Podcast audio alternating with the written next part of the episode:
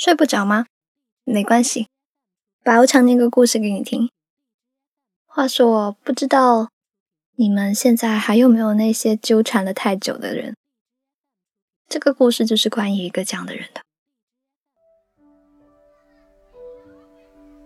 陈深是我的高中同学，同校不同班，同级不同科，同楼不同层。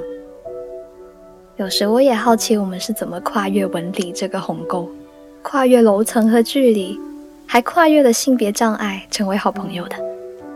就这样，稀里糊涂的有了一个挺亲密的男性友人。临近高考的时候，我情绪不稳定，每天都很焦躁。可是晚上和他一起走路回家，说说话，心里就会平静很多。直到高中结束的那个暑假，我才发现我是喜欢陈升的。于是我就把这个秘密告诉了闺蜜。闺蜜说，陈升是个很好的男孩子。我很同意她的观点。陈升啊，确实好，成绩好，长相好，性格好，总是彬彬有礼，对未来有着明确的规划，在同龄的男孩中显得稳重理智。唯一的缺点呢是闷，可是他在我面前不闷呀。他对我说过很多话，我自认为是跟他关系最好的女生。在我眼里，陈升什么都好。连他脸上的小痘痘都很可爱。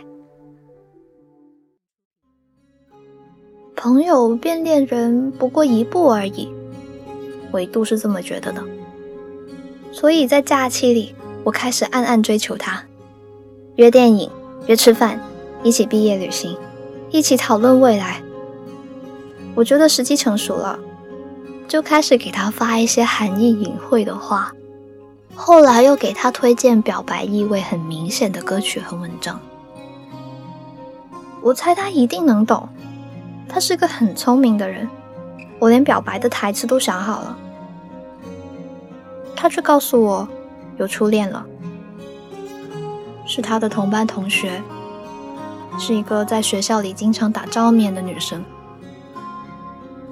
听到消息的那一刻，我很懵。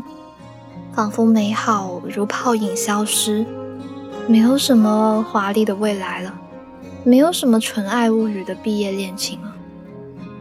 我的所有期盼，在这一段水到渠成的同班恋人面前，显得那么格格不入。我知道有的东西可能就是得不到的，比如那年心仪的大学，比如陈升。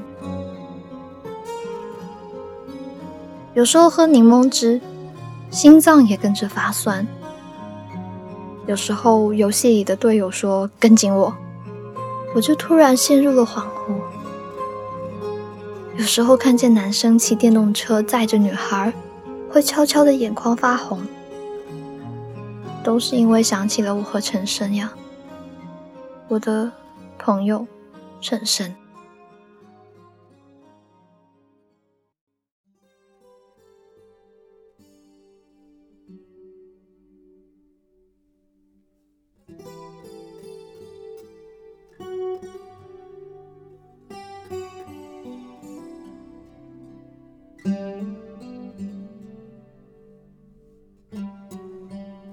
上了大学后，陈升和我南北之遥，偶尔联系一次，他的声音还是温柔又熟悉，充满了关心。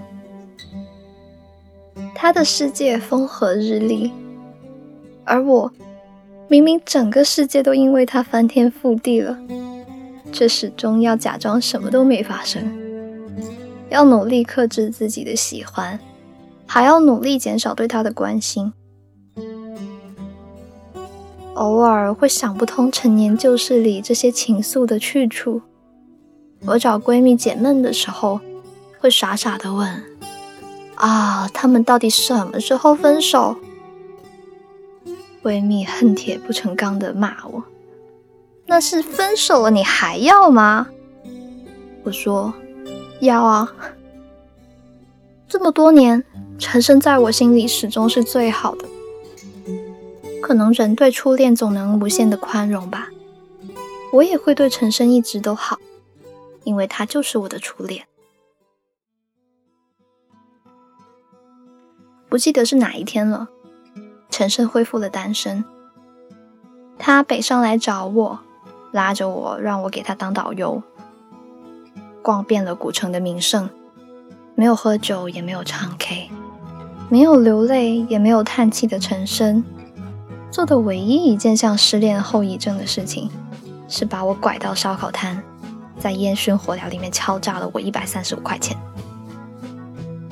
他是个称职的游客，让我扛着相机给他拍了一个礼拜的照片。他站在城墙下，我看着他在夕阳里的余晖里笑得熠熠生辉。当时突然想起了闺蜜的问题：她分手了，你还要吗？我在心里暗暗的叹了口气：唉，我要啊。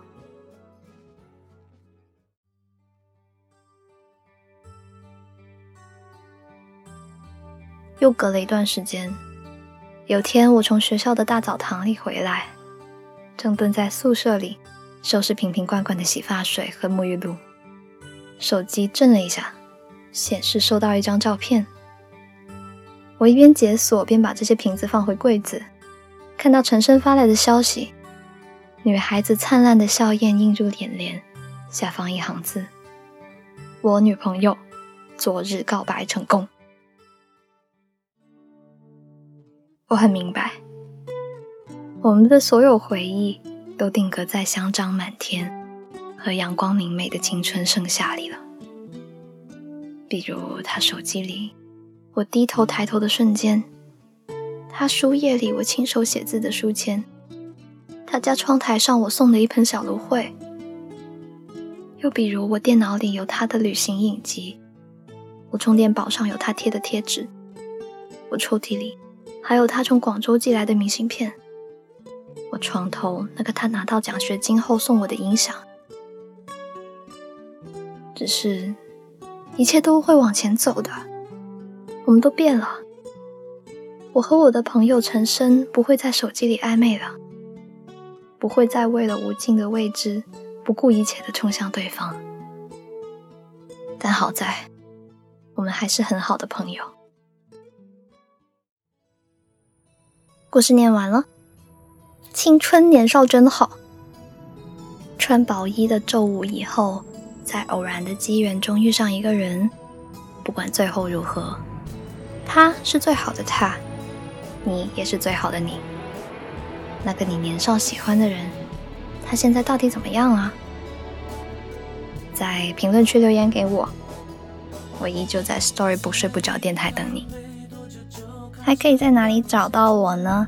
嗯，微信公众号的话，可以去搜“白无常白总”，在这个公众号上回复“晚安”，就可以捉到一只白无常。每天晚上更新一段微信语音哦，快去试试看。晚安。